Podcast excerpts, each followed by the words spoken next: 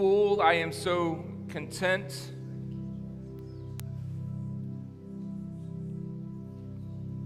Just grateful. Amen.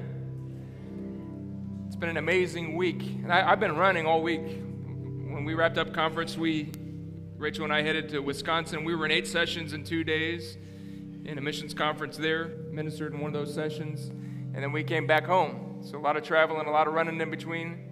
But I feel rested. I'm fired up. I'm full. Amen. Amen. God is good.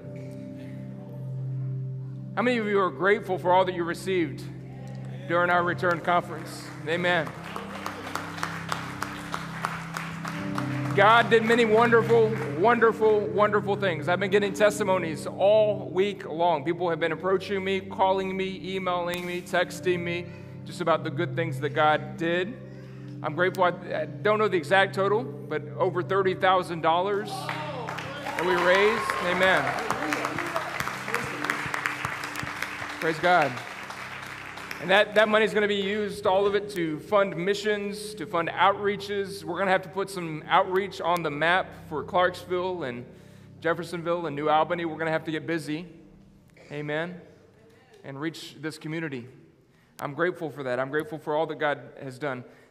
I've had people approaching me saying they may feel a tug towards missions. Maybe God's calling them. I've had people coming up to me saying they're uh, ready to go to the border in February when we take that trip. They're ready to go and, and to serve Tree of Life Ministries and the Crabtrees and to help them get that facility ready. It's going to be a, a pregnancy center and a sexual trauma center where they're going to be able to minister to people who have been affected in those, those areas in their life. So just, man, I'm full. I'm grateful. I really am. And just incidentally, I want to mention this. We're, we're going to start making our preparations. We're going to have a few more fundraisers. We're going to do a few more things towards that trip. We're going to have a meeting. It's not in our announcements. But we're going to have a meeting immediately following the service on November the 7th, an information meeting. So if you're interested in going, to Eagle Pass, Texas with us to work there at the Tree of Life Ministry with uh, uh, Dr. Don and Amy Crabtree. If you're interested in going, being a part of that trip, uh, please make plans to stay with us November the 7th after the service. We'll get all that information. We're going to finalize the dates. I'll actually, hopefully by the end of this week, we got with Pastor Kurt while we were in Wisconsin, and uh, we're going to be joining with, with uh, Stonebridge Church on this trip. I think we've kind of settled on a week where we can go. He's going to confirm with his people. We're going to confirm it here on our calendar and make sure that that does work. And then next Sunday, we should be able to announce the time when we're going to travel down to Texas to, uh, to help them to, to build out that facility. It's going to be a great time. Scott's in no matter when, right? I love it. I love it. I love that. He's all in. That's our message today, actually. We're starting a new series today called All In. And we're going to baptize here in just a few minutes. And so uh, that's, that's why we've transitioned straight in. We're going to have our announcements at the end in between this message and baptisms. I'm going to get ready. We're going to be baptized. I think we have seven this morning that are going to be baptized. So we praise God for that. Awesome. Amen. I, I really believe that God is doing some great things here. I, I, I sense, sense a, a shift. All right, you added another one. Praise God. Love it. I love it. We've been baptizing. People who have been making commitments. Amen. The reports, the excitement, um, the engagement towards missions and evangelism. I love it. And we were, we were in a, I've, I've got a group of guys. They're, I, I just say I think the average age is right around my age, probably is about our age in this group. And um, good, good, good majority of them are, are younger than me.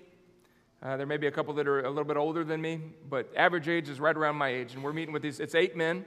And we're meeting on Tuesday nights right now. And we're going through a, a, a Bible study curriculum together. And we're meeting together. And um, last, last, Tuesday night, it wasn't, so it, was, it would have been two weeks ago almost, um, when, when that group came together, we actually didn't even get into the Bible study. Uh, the, the, men began to open up. They began to share what the Lord was doing. And before you know it, we, we were making commitments to the Lord. They were going all in. That, that was literally the words that we were using. We're going all in. No, no more limitations. Nothing else is going to set me back. Nothing else is going to hinder me in my walk with Jesus. I'm making a determination. These were the words that these men were, were saying. We're making determination that tonight, from this point on, we're going all in. And they open themselves up for some accountability. Hey, this is what I'm struggling with. I want you to help me, keep me accountable in this area. Ask me how I'm doing in this area, right? Keep, keep me going in this area. I need, I need some men that will stand with me in this area. These men were going all in. And I, that, that just kind of stuck with me. That stuck with me. And during the conference, I, I can't remember what session it was, but this, this phrase just kind of kept resounding. And the Lord began to speak to me about sharing some, some things with you on this idea about going all in. It's time for us to go in. How, how many of you recognize that there, things are shifting in the world. We will never go back. This is a reality. We just have to accept this. We will never go back to life the way that it was in 2019. Life will never be the same. The way that we did business, the way that we travel, the way that we relate, the way that we go into restaurants, etc., etc., etc., etc. Life will never be like it was. We need, we need to accept that. And I think that should cause something on the inside of us to rise. I think it's time for a new commitment in the church. That, and that's happening. We're seeing that. We're hearing that from pastors. Two things are happening right now in the church. People are falling away. It's happening. People are falling away. People are giving up. People are renouncing their commitment to the Lord. It's happening. And then on the other hand, people are making stronger commitment than ever to the things of God. We're seeing this. We're seeing this. This is what's happening. There's a sifting going on right now. There's a sifting going on in the body of Christ. There's a sifting going on. You've got to make a determination which way you're going to go. Are you going to fall away or are you going to go all in? There, there is no middle ground, right? There's no such thing as lukewarm Christianity. There's no such thing as middle ground Christianity. You have to make a decision when you make the decision to follow Jesus where you stand. The every other Sunday stuff needs to stop. Barna says that faithful church attenders today, people who think that they are faithful in attending church, are every third Sunday Christians. Baloney. Baloney. If you think coming to church 17 times a year is going to sustain your walk with Christ, you are fooling yourself. You're fooling yourself. Somebody needs to sound this alarm. You are fooling yourself. If you think that half heartedness is going to get it, if you, you think you're going to sustain in your walk with Christ with a half hearted lifestyle, you are fooling yourself. There are blinders on your eyes. I need to sound the alarm this morning. You need to wake up. We got to rise. There's too much at stake. If you think living a half hearted lifestyle in front of your kids is going to compel them to follow Christ, you are deceiving yourself. You have been deceived. The call to follow Jesus is a call to forsake all, to take up your cross and follow him. We cannot live with one foot in the church and one foot in the world. You can't live with one hand reaching towards Christ and one hand holding on to everything else. We've got to let all of that go, forsake all, and follow Christ with everything that we are. That's the reality. It's a time today for the church to go all in when it comes to following Jesus. I'm going to preach a message this morning called One Thing Lacks. One Thing Lacks. I'm going to take a text this morning from the Gospel of Mark, chapter 10. And we are going to be looking at the words of Jesus over the next month or so. I don't think most Christians, this is a reality, I don't think most Christians really know what Jesus taught. And we're going to work to remedy that. We're going to look at the words of Jesus. We're going to look at the call that Christ uh, gives to come and follow him over and over and over and over again throughout Scripture. The call to follow Jesus. So we're in the Gospel of Mark, chapter 10. And it says, Now as he was going out on the road, one came running and knelt before him. And he asked him, Good teacher, what shall I do that I may inherit eternal life? So Jesus said to him, Why do you call me good? No one is good but one, and that is God. You know the commandments do not commit adultery, do not murder, do not steal, do not bear false witness, do not defraud, honor your mother and father. And he answered him and said unto him, Teacher, all these things I have kept from my youth. I've done all of this. And Jesus looking at him, I, I, I love this right here. Jesus looking at him, loved him. Jesus looking at him, loved him.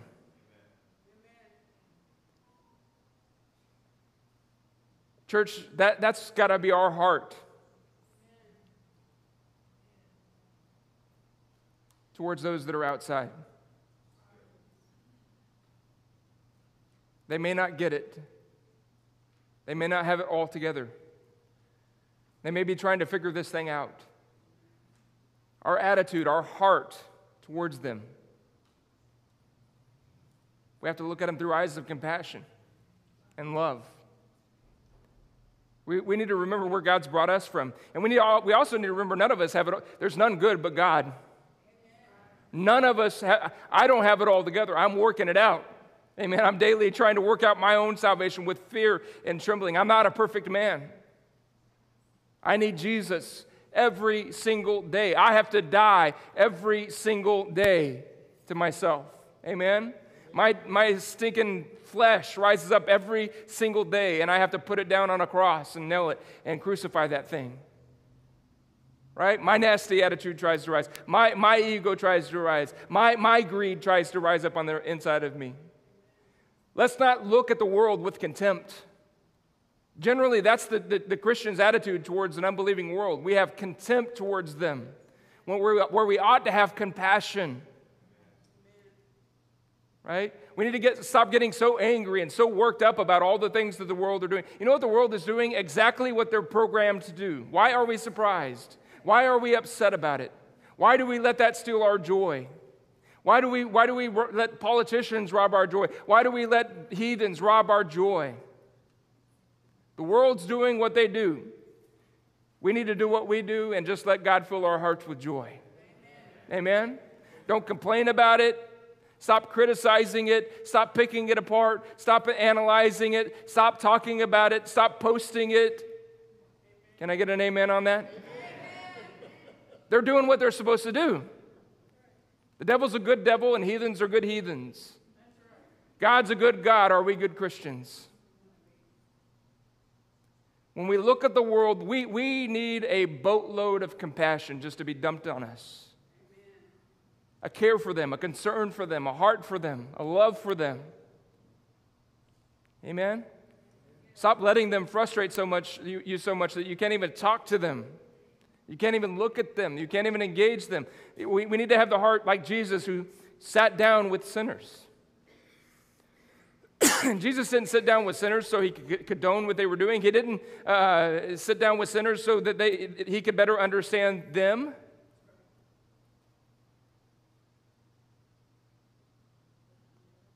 So he could understand where they were coming from. I know where they're coming from. They know where they're at. We need to sit down with sinners so we can call them to repentance. Amen? Amen? Call them to follow Christ. Sitting down with sinners is not getting involved in their lifestyle, but it's, it's, a, it's a lifestyle of loving them into the kingdom. Amen? That's got to be our heart. Jesus, looking at him, verse 21, loved him and said to him, one thing. Everybody say one thing. One thing, one thing you lack. And it's easy to judge this guy. It really is. It's, it's easy to think, man, this, this guy is messing it up right here. He's letting one thing come in and keep him from the kingdom.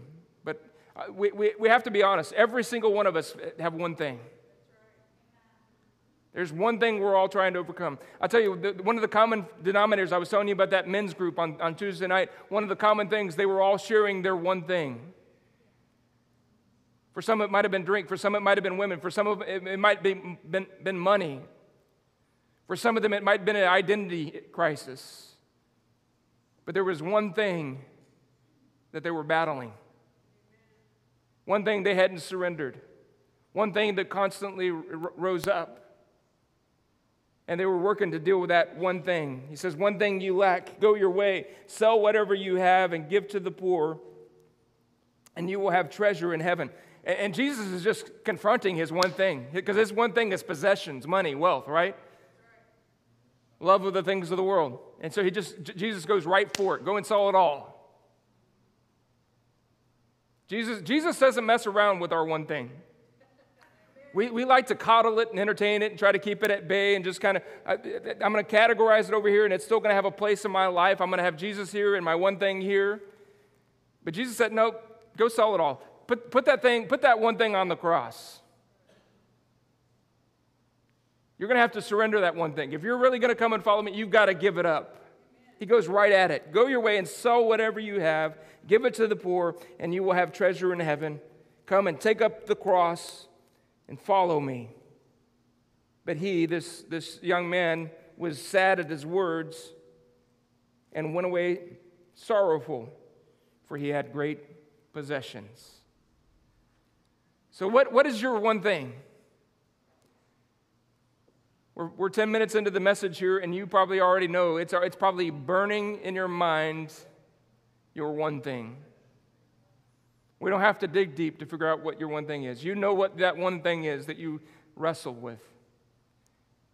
You know that one thing that you have a hard time dealing with, the one thing you have a hard time giving up, the one thing that controls you. We all have one thing. There's a reality, a spiritual reality that we see in this passage, and in fact, all of the passages that I'm going to be sharing about Jesus over the next few weeks. There, there's this reality that, in terms of spiritual commitment, what the world calls fanaticism and the church calls extremism, Jesus calls discipleship. That's the reality. If you're a true follower of Jesus, people are going to think you're extreme. The world's going to think you're a fanatic. But this is the life that Jesus has called us to. There's always one thing. For all of us, there's one thing that, if we're not careful, will come and take us out. It'll keep us from finding the purpose of God, from fulfilling the call of God upon our life, from being everything that God intends for us to be, to living a full life, a satisfied life, a complete life, a life of joy, righteousness, peace. One thing. There's many, many examples of one thing in different people's lives throughout the scripture. Matthew chapter 8, verse 21 through 22. And another of his disciples said to him, Lord, let me first go and bury my father. I'd, I'd come follow you right now, Jesus, but, but first, let me go and bury my father. And Jesus says to him, Follow me and let the dead bury their own dead. Another example in Luke chapter 9, verse 61. Another one says to, to, to, him, Lord, I will follow you, but let me first go and bid them farewell who are at my house. But Jesus said to him, No one having put his hand to the plow and looking back, is fit for the kingdom of God. Are, are there some attachments? Are there some things that you're still saying goodbye to? I, and, and, we, we kind of do it like this I, am going to I'm going to quit this one day. I'm going to deal with this thing that controls my thoughts, my emotions, my actions. I can go to church every Sunday morning, but when I wake up, it's the first thing in my, my mind on Sunday morning. When I'm driving home, I'm thinking about my one thing. Monday through Friday, it's the one thing. It, it, it, it compels me, it consumes me, it, it owns me, it controls me.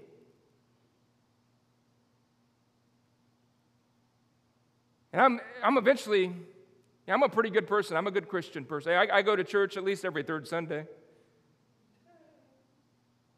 And I've read my Bible three times this year. And I even went to one night of that missions conference last week. So I think the Lord understands. I'm doing the best that I can. And one of these days, yeah, I know this thing really is robbing me of a lot of joy and a lot of peace and a lot of time and a lot of relationships. One day I'm going to deal with it. One day I'll get this thing under control. It's the long goodbye. Lord, let, let me go say goodbye to my friends. Just give me a little more time. And you know what happens? The long goodbye robs us from being all in, from being fully invested. And it gnaws at us and consumes us. We think it's a little thing, but the reality is it's giant, it's a monster. It can be uh, uh, any number of things unforgiveness, an offense, it could be an addiction, a habit. It could be an ego or a greed thing that's driving us, consumes us. Yep, Jesus, uh, yeah, I'll go all in one day. I will follow you one day, but I, I, got to go say goodbye to some folks. I got to go say goodbyes to some things. And if we're not careful, that long goodbye ends up being weeks and months and years, and that thing's dominating us and controlling us, and we are denying the fact that it's ravaging our lives. We're pretending like we've got it all together. We're, we're pretending like everything's all right, but in the reality, we're broken. More excuses. Luke chapter 14, verse 16 is where we begin to read. Jesus replied with this story A man prepared a great feast and sent out many invitations. And when the banquet was ready, he sent his servants to tell the guests, Come, the banquet is ready. And they began making excuses. Everybody say excuses. excuses. Look at your neighbor and say, What's your excuse?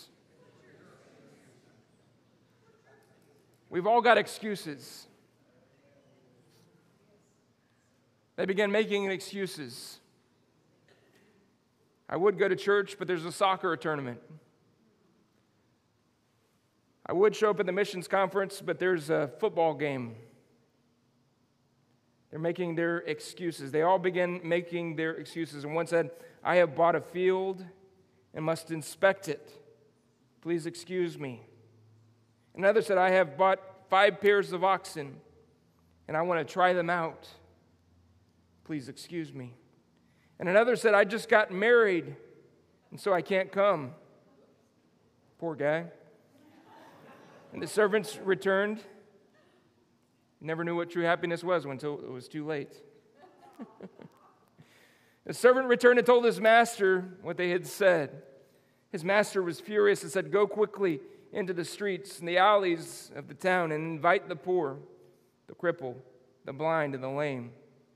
Whenever the servant has, had done this, he reported there is still room eh, for more. And so the master said, Go out into the country lanes and behind the hedges and urge everyone you find to come, so that the house will be full. For none of those I have I, I first invited will get even the smallest taste of the banquet.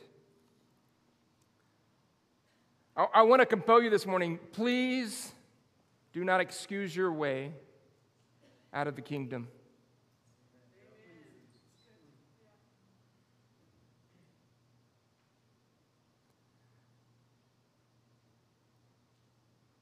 I need to say this. There's only one way into the kingdom. And it's all in for Jesus. Nothing else is going to get you in. You know, there are going to be a lot of Christians who showed up on some of the work days, and they show up on Judgment Day, and Jesus says, Depart from me. I never knew you. Well, we prophesied in the streets Depart from me. I never knew you. If, if there's a message that needs to be heard in the American church today, this is it. You're half hearted. You're lukewarm, and I am going to spit, puke you. This, that literally the, the words in the original language. I'm going to puke you out like vomit. I think that would, if, if, Jesus could stand in front of his church today in America, that, I think that would be the message you would declare to us. Your half heartedness is disgusting to me. Your weak, empty hearted offerings I despise. Your lackadaisical spirit is a stench to me. I honestly believe with everything in my being that if Jesus could stand before his church today in the United States of America, that would be his message to us. That's, I, I believe this with everything in my heart. That's why I believe what's happening in America today is happening. That's why I believe that everything that's going on with pandemics, with politics, with economics, with everything is happening. I believe that God is setting us up for a purging, for a cleansing, for an awakening, so that we would be compelled to go all in for Jesus Christ. I believe that with everything that's on the inside of me. What is your excuse? Hobbies, sports entertainment, Christian entertainment. You can be entertained with good Christian entertainment and still miss it. Where's your walk with Jesus? There, there will be no other substitute on Judgment Day. The, the words of Jesus are very clear. He says, Depart from me, you worker of iniquity, I never knew you. That indicates to us that the, the, the prerequisite for the kingdom is relationship with Jesus. Having a genuine covenant relationship with Jesus Christ. The same way that I have a relationship with my wife. And that's literally in, in, that, in the, the, the, the original language, that word knew there is like a man knowing his wife, the intimacy of marriage. Can you imagine if I showed up at home every third week? Can you imagine if I, if I had a communication, which prayer is communication with God? Reading the word is communication with God? Can you imagine if I communicated with my wife three times a year?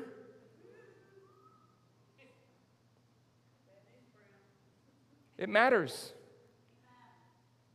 Relationship matters. I would come home this week, baby, but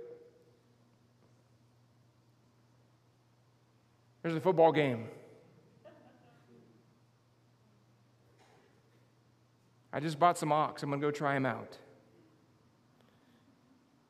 I just bought a field.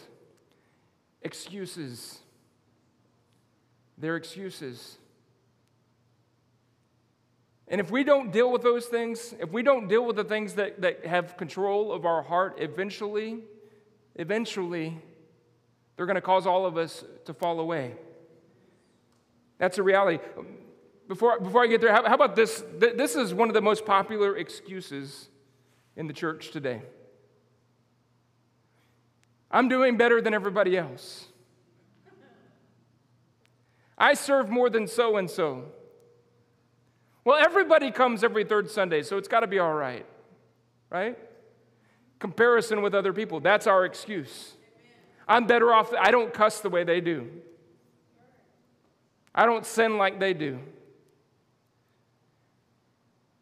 Mama, I got some news for you. Daddy, I got some news for you. Jesus is not going to judge you according to them. When you stand before God on Judgment Day, you know what the standard's going to be? Jesus. Period. Well, they didn't do it. That excuse won't carry any weight. Well, I'm doing better than so and so. That doesn't matter. The Lord is not going to judge you according to others. You know what He's going to judge you according to? What He's called you to. Have you been obedient to follow me? Have you been obedient to answer the call? Have you been obedient to do the things that I've asked you to do? God is not going to judge you according to others, He's going to judge you according to what He's called you to do.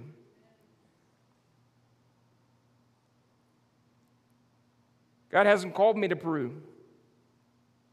He called John Mortimer there. But you know what? God's called me to Clarksville.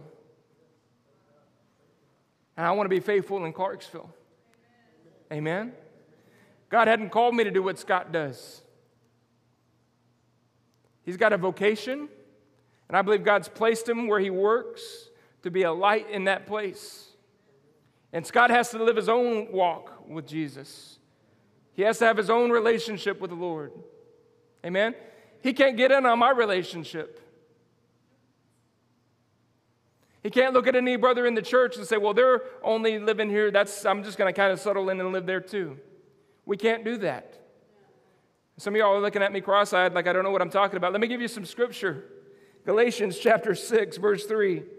If anyone thinks himself to be something, see, that's what, that's what happens. Whenever we're doing that, we're thinking ourselves to be something. I'm not like them. I'm better off than they I'm more faithful than they are. So I think the Lord will be pleased with me. You know what you're doing? You're thinking better of yourself.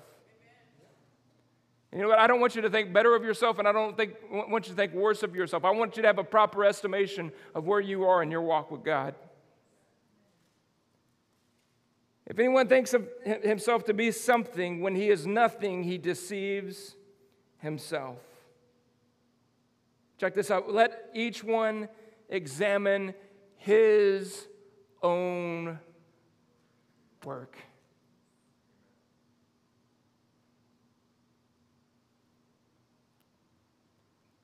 I need to examine my work.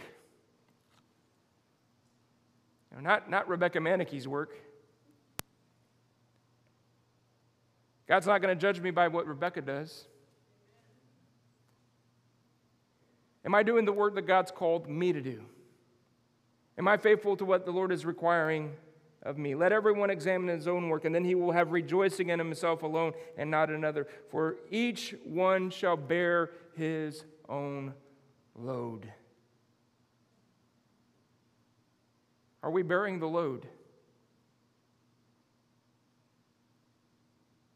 Salvation is absolutely free. It's a free gift from God. It's a gift to be received and not a, an accomplishment to be received. But how many of you know that with that gift comes res- great responsibility? To whom much is given, much is required. Right? Salvation is like giving your son a pickup truck for his birthday. Don't get any ideas, Noah. It's a free gift. How many of you know you got to put gasoline in that thing? You got to maintain it. You've got to change the oil. Eventually, those, those tires are going to wear, and you've got to get a new set of tires. Radiator might break, the water pump might break. You're going to have to maintain that vehicle. If I give my child a vehicle, they're going to have to maintain it or it's going to break down. That's a reality. That, that's what will happen. If we don't maintain this thing that God's given us, we will break down in our walk with God. In any relationship, you take any relationship, you, you can't have a relationship in marriage and not maintain it and not expect it to break down. It takes maintenance. I, have learned, I used to, man, how many of you have ever been there? Where, where, I mean, we used to make those bald tires run as long as we could.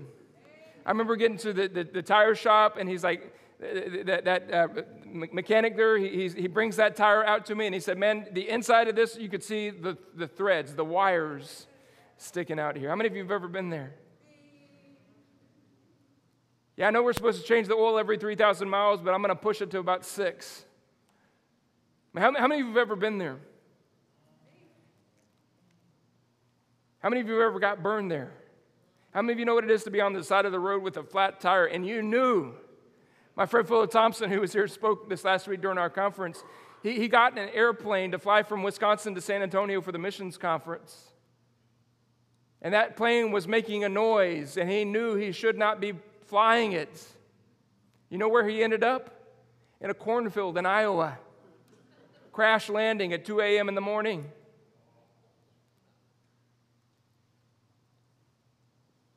If you don't maintain it, eventually you're going to crash. If you don't change that oil, the engine's going to blow, right? I've learned the value of preventative maintenance, doing, staying on top of it, doing it when it's. You know, it's a lot easier and cheaper to change the oil in your car than it is to put an engine in, right? $40 or 2,500 or $4,500, right? The little maintenance will save us. There's, there's a man in the Bible I want to bring our attention to and then we're going to land this airplane, not in the cornfield. First Timothy, or Second Timothy chapter 4, verse 10, there's a man there named Demas. And, and Paul, Apostle Paul makes, or, or, yeah, makes a statement to Timothy about Demas. He says, Demas has forsaken me, having loved this present world. You know what happened to Demas? He didn't deal with that one thing. There was something in Demas's heart, something in Demas's spirit. He walked with Paul for a while, but eventually he forsook Paul because he loved this present world. There was an affection, there was something that had him, there was something that grasped him, that was controlling him that he could not beat. He couldn't get it under control, and what happened? It eventually took him out. Demas has forsaken me, having loved this present world. So I ask again, what's the one thing? What's your one thing? Is it drink? Is it money? Is it girls? Is it boys? Is it vocation? Is it a hobby?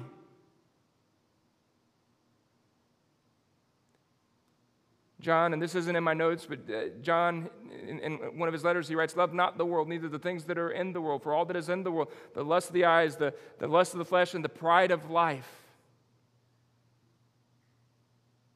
Really, all sin falls into those three categories the lust of the eyes, the lust of the flesh, or the pride of life. Our one thing is somewhere in the realm of those three categories what we see, what we feel, what we long for. If we don't get those longings under control, they will control us. As Christians, we're, we're not anti entertainment. I love to be entertained. I love to watch a football game every once in a while. I love to go to a concert. I love music. There's all kinds of things that I enjoy in life that aren't sinful until I put them above the Lord. Wealth is not sinful, money is not wicked. He says the love of money, an inordinate desire of money, is a wicked thing, and it's the root of all evil, he says. Right? So, having things, enjoying life, it's not sinful. It's when those things get out of balance.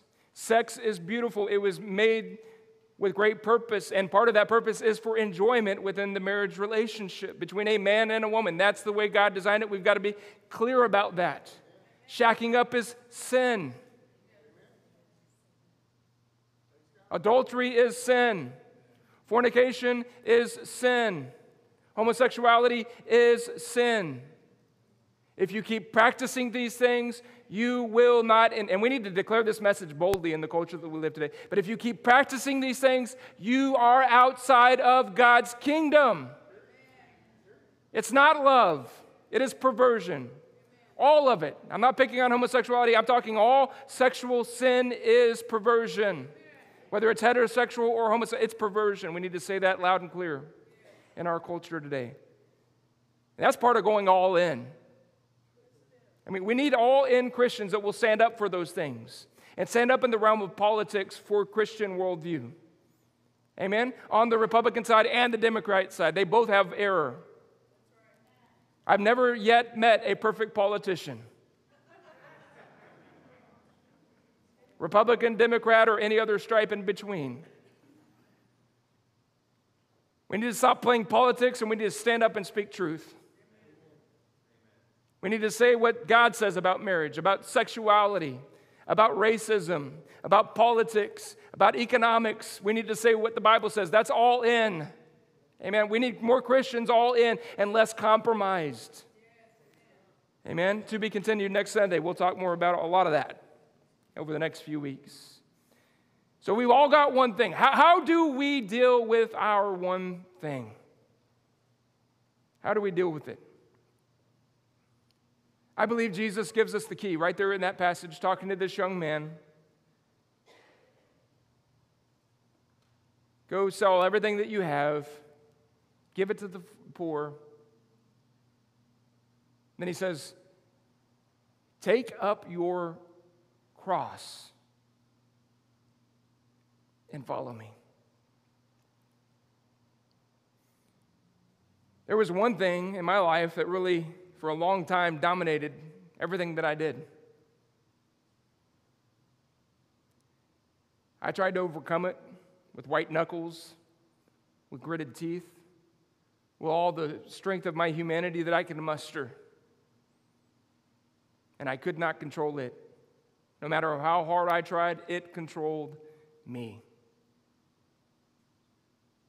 You know what made the difference? I died to my sin. I, identified with Jesus, the Son of God, hung upon a cross to die in my place. That's the reality of how I've overcome.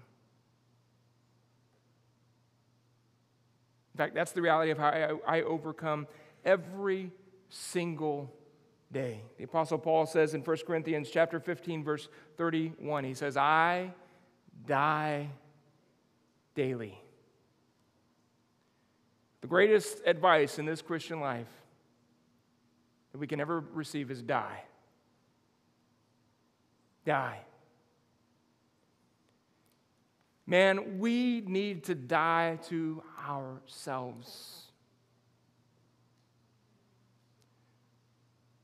We need to come to a place in life where we can live without a vote.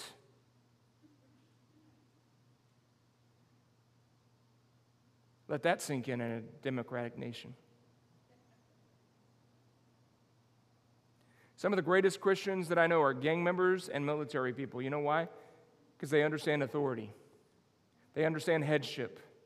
They don't have a problem submitting to Jesus because they submitted to their gang leader, they submitted to their sergeant and their colonel. So they don't have a problem with submission. But most Americans aren't very good at submission. Dying to self and coming under the lordship of Jesus. We need to come to a place where we stop making decisions for ourselves. and we're led of the Spirit of God, where, where the Lord leads us. It takes dying every single day.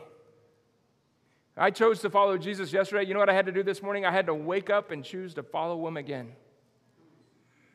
I have to choose every single day. Somebody cuts me off, and sometimes I don't do it. Let's be honest. How many of you don't make the decision to follow Jesus at points in your life? How many of you know what it means to be overcome with road rage? I mean, we were on our way to Wisconsin the other day. This guy, we were, I forgot, we were somewhere north here on 65. We pulled off for lunch, and some guy, I mean, he pulled out in front of me. I had to slam my brakes on, and I laid on the horn. And for a minute, I, fought, I forgot that I was dead.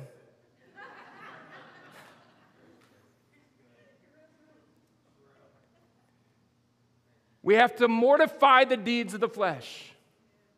We have to put this stinking flesh that we all carry around to death on a daily basis. If we don't do that, we're going to end up like Demas. If we let this flesh begin to rise up and take control, it will take us out. Galatians chapter 2, verse 19, Paul says this. He says, uh, I, through the law, died to the law that I might live to God. See, we, have, we, we die, our position in Christ, we are dead with Him. We have been crucified with Him, right? For what purpose? So that we can live to God. Because as long as I keep living to myself, that's my response when I get cut off in traffic. When somebody says the wrong thing to me, I'm going to treat them unkindly. I'm going to, I'm going to, I'm going to bear uh, uh, an offense and unforgiveness in my spirit as long as I live to my flesh. Right? But I have to choose to mortify this stinking flesh, put it under, and live to God. None of us are good. None of us are good in and of ourselves. Our human nature is nasty. We're wretches. We can only glorify God through the Spirit of God living in us. If we live a life that is alive to God, as he says here, dead to the law, dead to sin, but alive to God. I have been crucified with Christ, he says.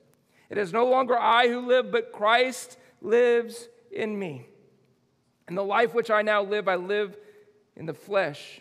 The life that I, I now live in the flesh, I live by the faith of the Son of God, who loved me and gave himself for me. We have to live a crucified life. And I, I understand, listen, I understand there's a group of people that, that has a certain connotation that is negative. But let's come back to the reality of what it means, what the Bible teaches that it means. We have to live a crucified life. We die daily. We don't live to the flesh anymore. We live to God. We live by the, the power of God's Spirit. Amen? Amen? We now live a life by faith in the Son of God.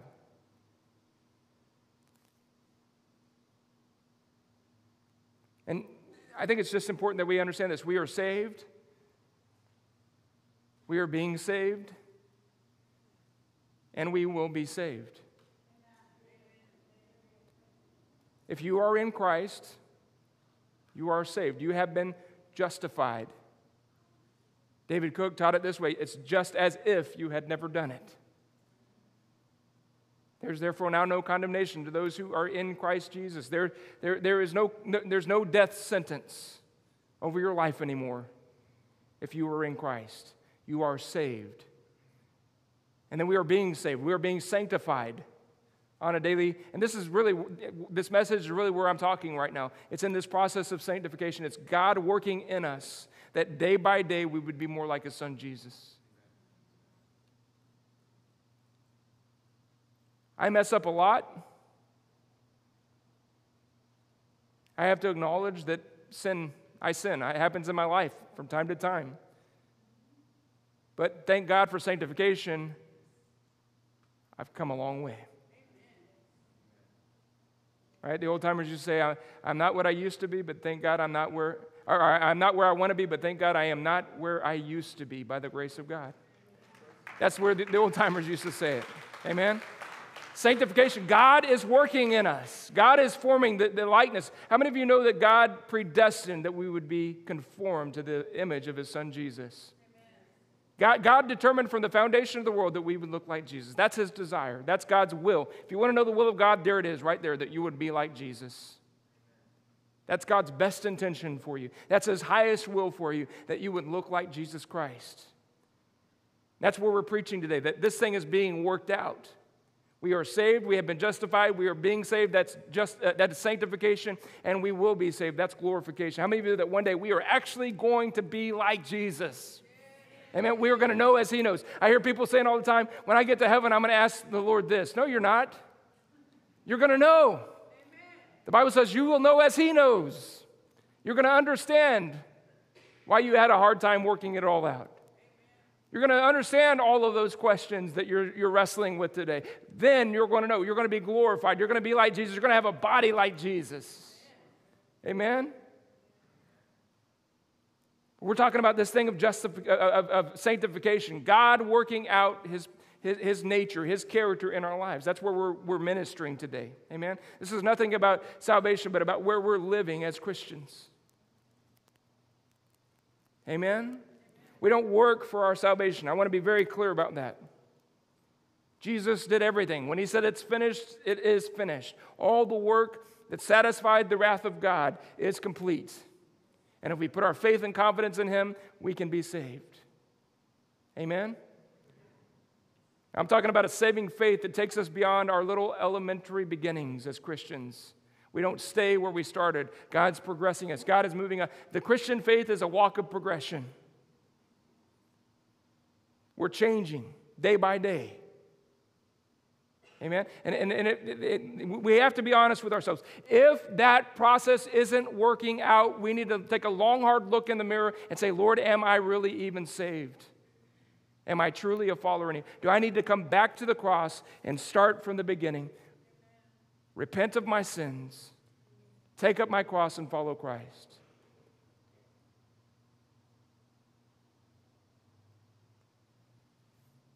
Last scripture, Romans chapter 6, verse 7. For he who has died has been freed from sin. Now, if we died with Christ, we believe that we shall also live with him, knowing that Christ, having been raised from the dead, dies no more. Death no longer has dominion over him, for the death that he died, he died to sin once for all, but the life that he lives, he lives to God. Likewise, you also reckon yourselves to be dead indeed to sin, but alive to God in Christ Jesus our Lord. How do we deal with our one thing?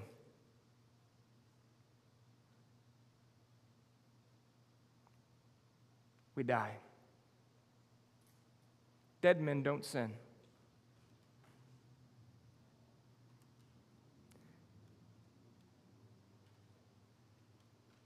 You know what the biggest hindrance in your Christian walk is? There's one honest person here. We love to blame the devil. My father in law said one time he walked into his bedroom and the devil was sitting at the end of his bed crying. He asked him, What's wrong? And he said, I'm just so tired of everybody blaming everything on me. we blame it on the devil. We blame it on the world. we blame it on our wife.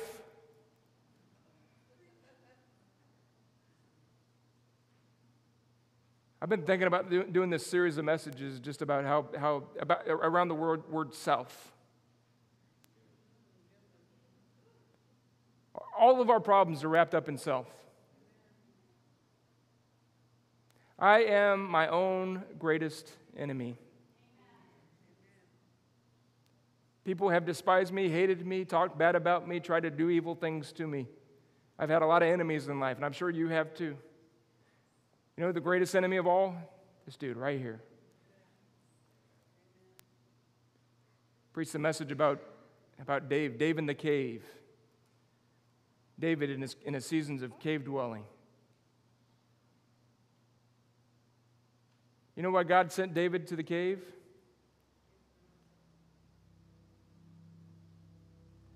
Saul chasing him. You know who David's greatest enemy was? It wasn't Saul. Saul was throwing javelins at him. Saul was chasing him, trying to kill him. You know why God allowed Saul to pursue David? So that the Saul in David's own heart could be dealt with. See, all of us have Saul in our spirit pride, anger, greed, lust. In the deepest, darkest caverns of our heart, there's a Saul that lurks. And so God sends the Sauls to chase us, to hunt us, to try to kill us, to persecute us.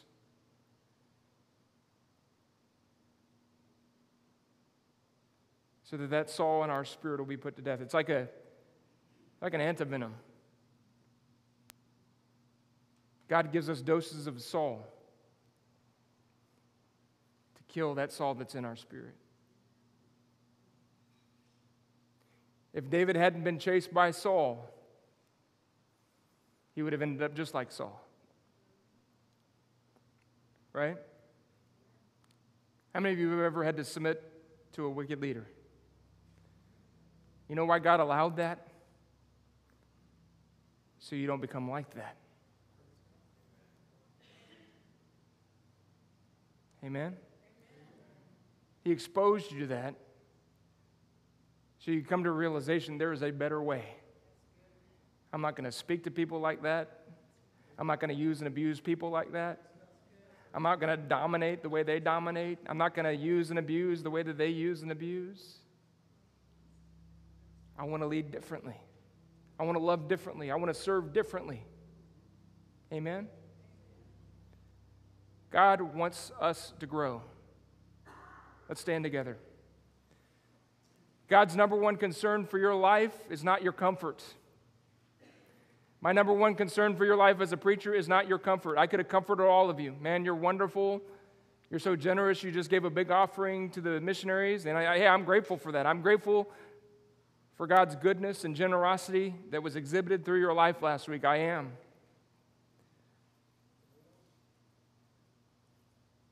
But I don't want to comfort you as a pastor, I want to provoke you. We are to provoke one another to love and to good works. We are to spur one another along. Amen? Don't comfort me either. I want somebody to come alongside of me and say, don't, don't, get, don't, don't, don't, don't be at ease, Pastor. Come on, it's time to go forward. It's time to do, do more. Don't get lazy. Don't settle in. Pastor, let's not get normal. Let's not get to doing humdrum church. We want to do more. We, we want to go on to better things. We want to build more. We want to reach more. We want to strive for more. We want to become more. Amen? Amen? Provoke me. And you do. Many do in this building, and I'm grateful for it.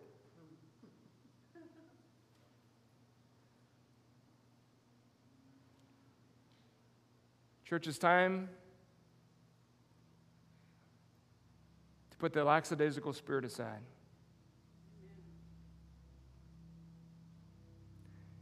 Time to stop entertaining the one thing, coddling it, nurturing it, hiding it. You want an indicator that maybe you have one thing? here's an indicator. When somebody comes and puts their finger on your one thing, you get mad at the people that love you. You don't want covering you want to cover up. I'm going to hide my one thing back here. You better not put, you know what covering does? Covering uncovers when there's a one thing. If you've got a brother or sister in your life that loves you enough to say, hey, you've got a blind spot, don't get mad at them.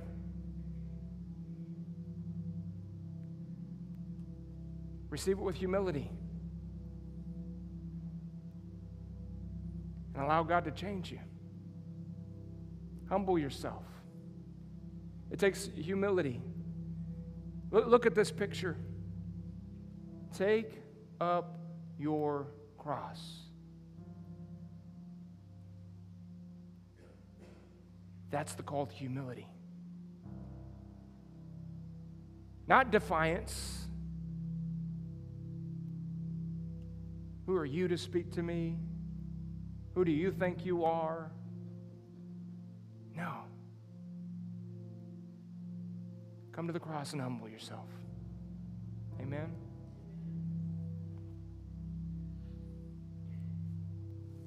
If you're ready to go all in, if you need to make a new commitment today to Jesus, I want you to walk down this aisle and we're going to pray with you. We're going to baptize some folks in just a minute. But if you need to make a new commitment, a fresh commitment to follow Christ, I want you to walk down to this aisle today. Father, I thank you as those who are coming make their way to this altar. I thank you, Lord God. I thank you for their lives. Father, we love you.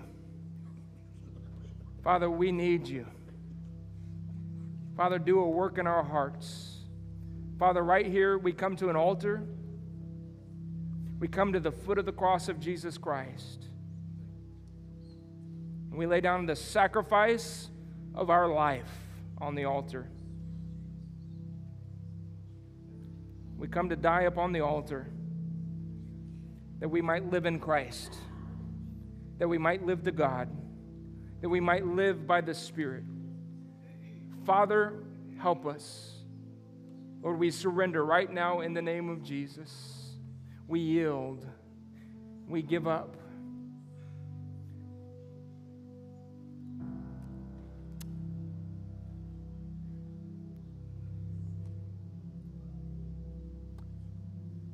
I think this is, and listen, I don't want anybody to get the idea that saying some formulated prayer is the way to salvation. We've got to be born again.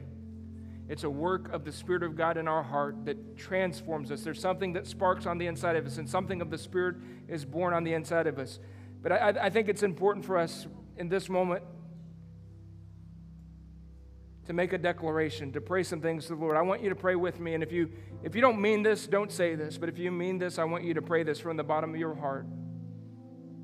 Lord Jesus, I surrender. I yield to you. Not to a man, not to a religion, not to a denomination, but I yield my life to the Lord Jesus Christ. I surrender. I give up. I take my hands off of the controls. I give you supreme control all authority in my life. Have your way in me. Use me for your glory and for your purpose. Lord, help me to surrender my will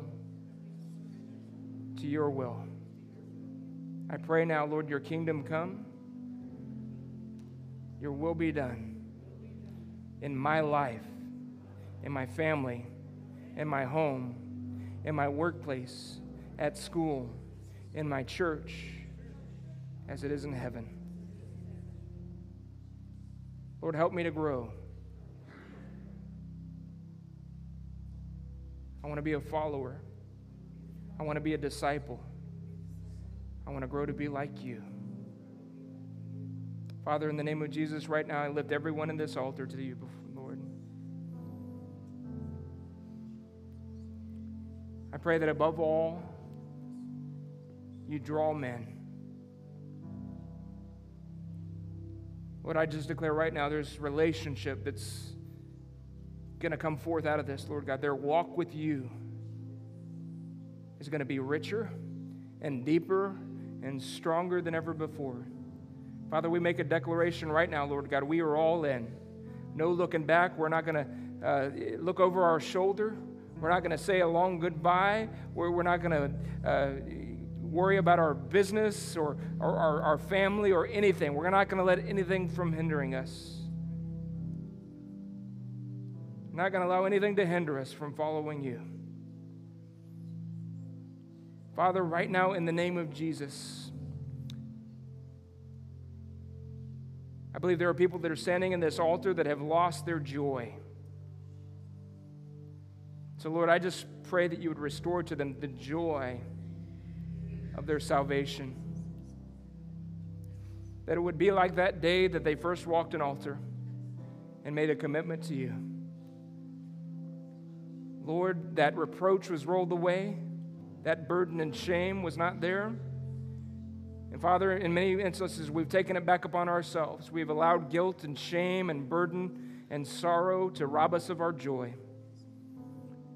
So, right now, Lord, come and refresh revitalize us, renew us, strengthen us, heal, Lord God. I pray that we can release offenses.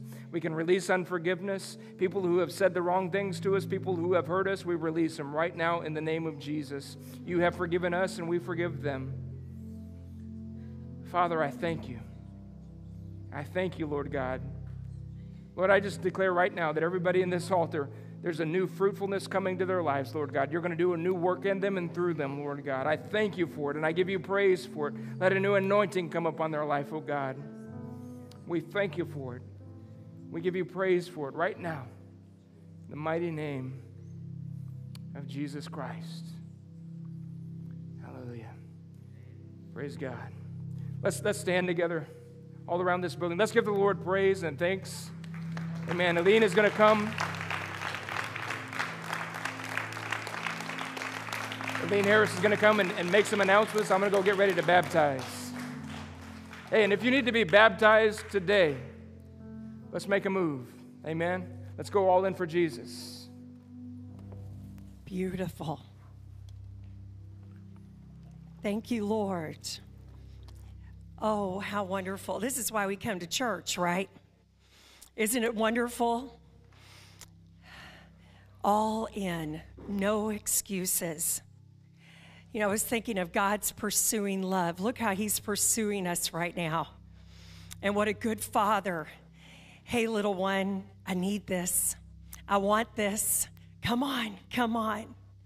I know I've walked into prayer before and I've knelt and I felt the Holy Spirit to say to me, I've missed you.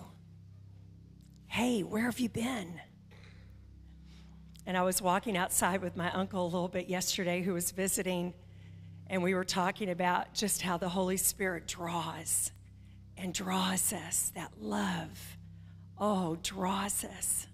Aren't we blessed? I'm thinking of that song, Falling in Love with Jesus. You all know the song I'm talking about? Falling in love with Jesus. Falling in love with Jesus. There's no place I'd rather be. Thank you, Pastor Chad. That was wonderful. Much needed. Much needed. Amen. And you know what? Thank you, Lord. Thank you, Lord, for pursuing us with your love. It's time for announcements. Men, don't forget to register for the men's breakfast being held this Saturday, October the 23rd. You can register online at returnchurch.org under events. So please, gentlemen, come out and encourage each other. I said, that's the joy of church. We come, we get connected, we encourage each other. I don't know about you, but I need about you, but I need encouragement. In fact, look at your neighbor right now and just smile. Have you smiled at anybody today? You said hello, fist bumped. Make sure you do that before you walk out those doors today. Connect. If you've not already registered to volunteer for our trunk or treat outreach event, please do so today. You can register to volunteer on our website at returnchurch.org under the events tab. We are also asking people to donate candy. What a wonderful way to reach our little community here. And these parents drive by and they see, and it's a chance as they come through the cars, pick out some goodies we can say, hey, Jesus loves you. Jesus is sweet. My grandpa was so cute. Every Sunday morning, he used to have a line of kids all the way out to the door on one of the back rows there. We couldn't figure out what is he doing. And Grandpa Beatty, one day we saw his pockets were bulging. And we're thinking, what is he doing? Do you know that he'd have all these kids lined up? They'd come by, he'd give them a little piece of candy, and he'd say, Jesus loves you. And don't forget, he's sweet, just like that candy. Somebody in here needs to get their pockets filled with candy and start treating our kids. Kitty Downey, she's getting baptized today. So fun. She's heading up a new life group called Grace Through Healing. Is she waving? Is she there? She is. She's a waving. It's exciting. This is held every Tuesday at 6:30. She made a video to give us a little more info on what the group is about, which we'll watch right now. God bless you all.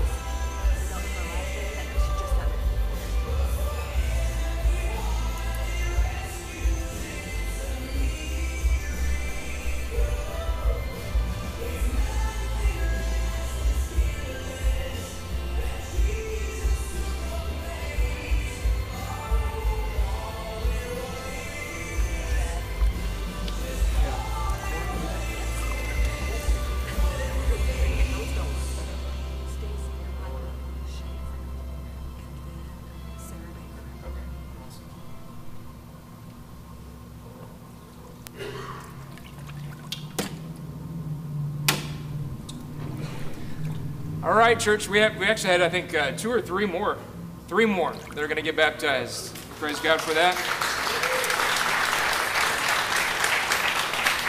This is Christian Datillo. He's going to be baptized as well as his mother and his father this morning. Praise God for that.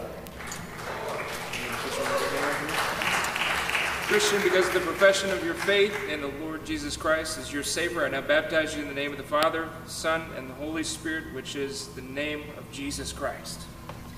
Amen. Hallelujah. Father, I thank you. Father, I thank you for his life, his heart.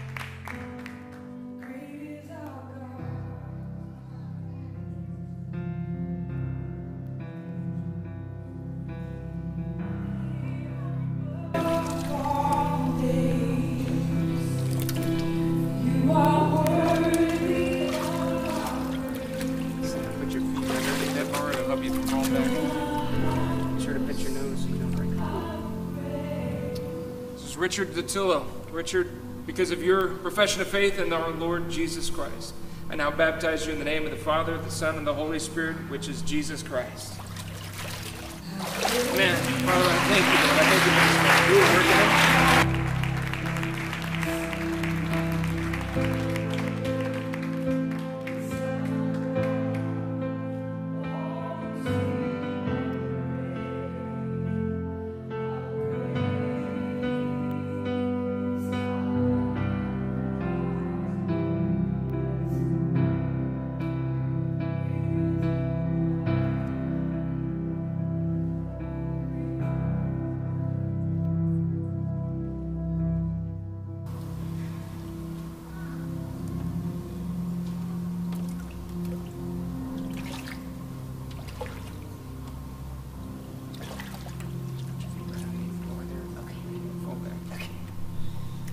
right, this is Jennifer. So that's son, father, and now mother. Man, that's beautiful. It's a beautiful thing. Amen. Jennifer, go ahead and your nose. Jennifer, because of your profession of faith in the Lord Jesus Christ, I now baptize you in the name of the Father, Son, and the Holy Spirit, the name of Jesus Christ. Amen.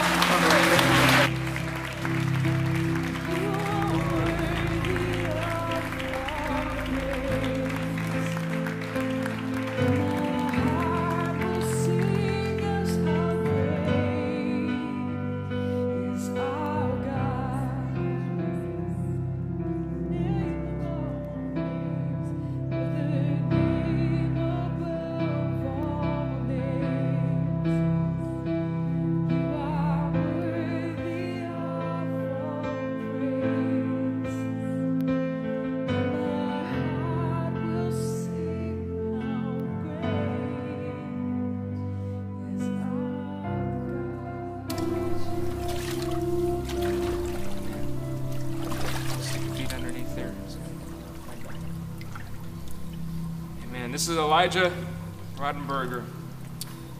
Amen. This is a young man that initiated our baptisms today. Amen. He came a couple weeks ago and said he wanted to get baptized, and we thank God for it. Elijah, go put your hand here. Elijah, because of your profession of faith in the Lord Jesus Christ, I now baptize you in the name of the Father, Son, and the Holy Spirit, the name of Jesus Christ.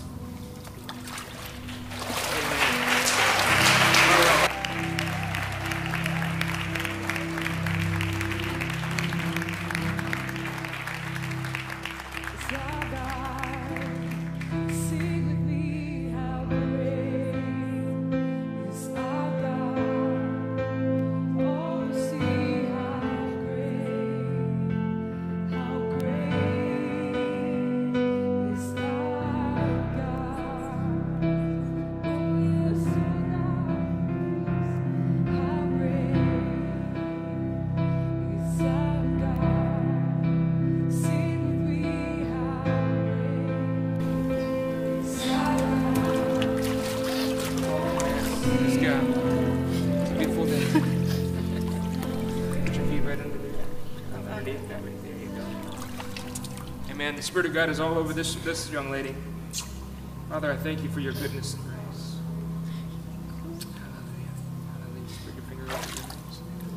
Angela, because of your profession of faith in the Lord Jesus Christ, I now baptize you in the name of the Father, the Son, and the Holy Spirit, which is the name of Jesus Christ. Father, thank you.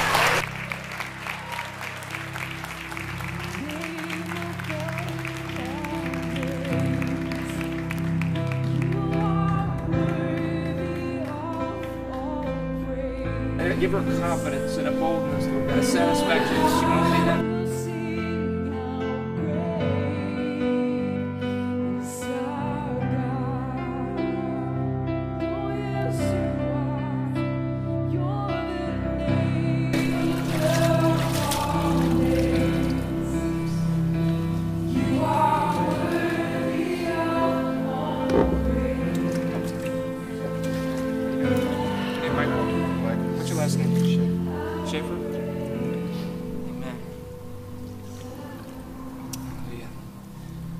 Michael Schaefer.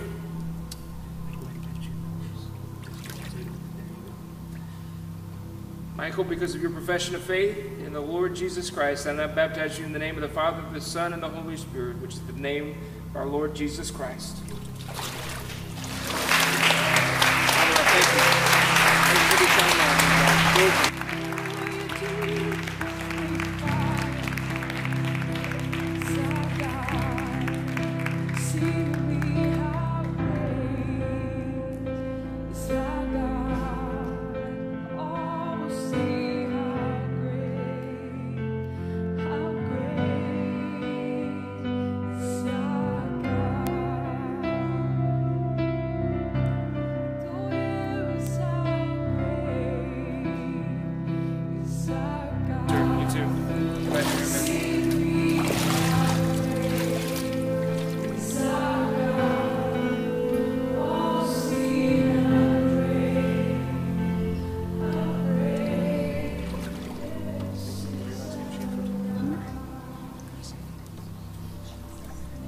Stacy Schaefer.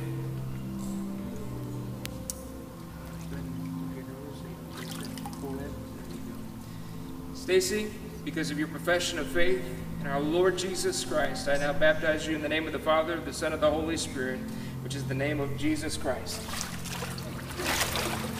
Father, I thank you.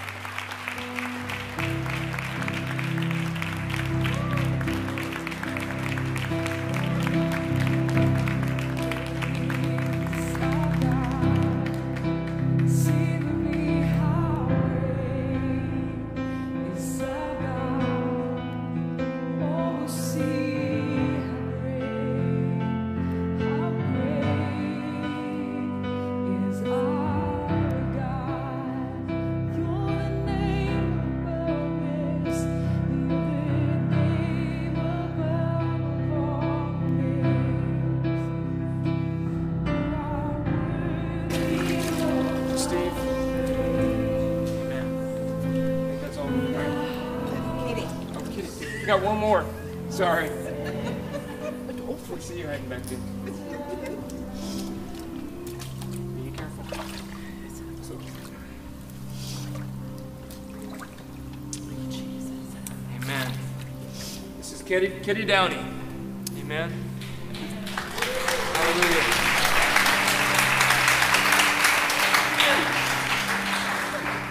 Amen. I know you guys know her. You think, well, she's been baptized before. And you know what? This is God doing something newer, deeper.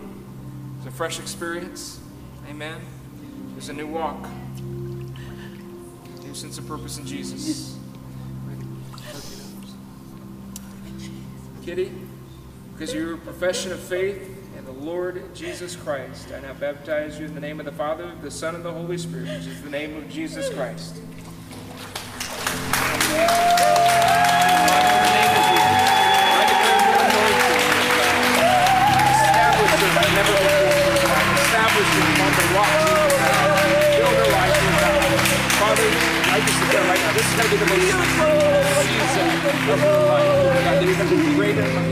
Your new miracles signs and wonders. Father, I declare that through this ministry, you're going to deliver and you're going to set free.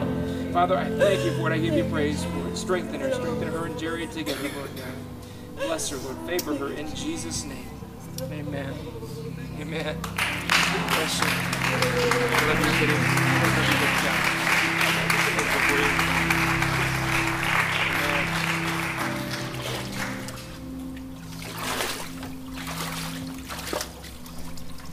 Praise his name. Thank you, Jesus. Hallelujah. Let's stand as we pray and close the service out and bless the offerings. Remember, we have our offering boxes in the back. We thank you so much for your great, great generosity this past week with our missions program. But we're not going to stop there. We're going to keep on going. We're going to do what God has called us all to do as a church family. It's just a wonderful thing to be here together today and every Sunday as we come back together. And I look forward to us even growing. Uh, that's interesting. As our third Sunday people start coming back every Sunday, we're going to run out of space. We're going to have to go to two services. We have a lot of people, we do. But we just need to get in the habit of coming every Sunday. Well, I look forward to that. Love to be with each and every one of you. What a beautiful day in the house of the Lord. Seven, eight people got baptized. I mean, this, this year we have been blessed, and it's not over yet. Heavenly Father, I just thank you for who you are. We bless your holy name. We come together as your children to be unified, follow you to march forward with your vision, not our vision, not man's vision, but your vision, your mission for this church body in Clarksville, Indiana. In Indiana, the United States, and the world. Lord, I know we seem small, but you've done impossible things with the weak and the small. And we look forward to being used by you in a mighty way in the days to come, the weeks to come. I ask that you be with each and every one as they travel home today. Keep them safe. Bless them this week as they work until we all come back together. In your name we pray. And everyone said, Amen. Have a great week. God bless you.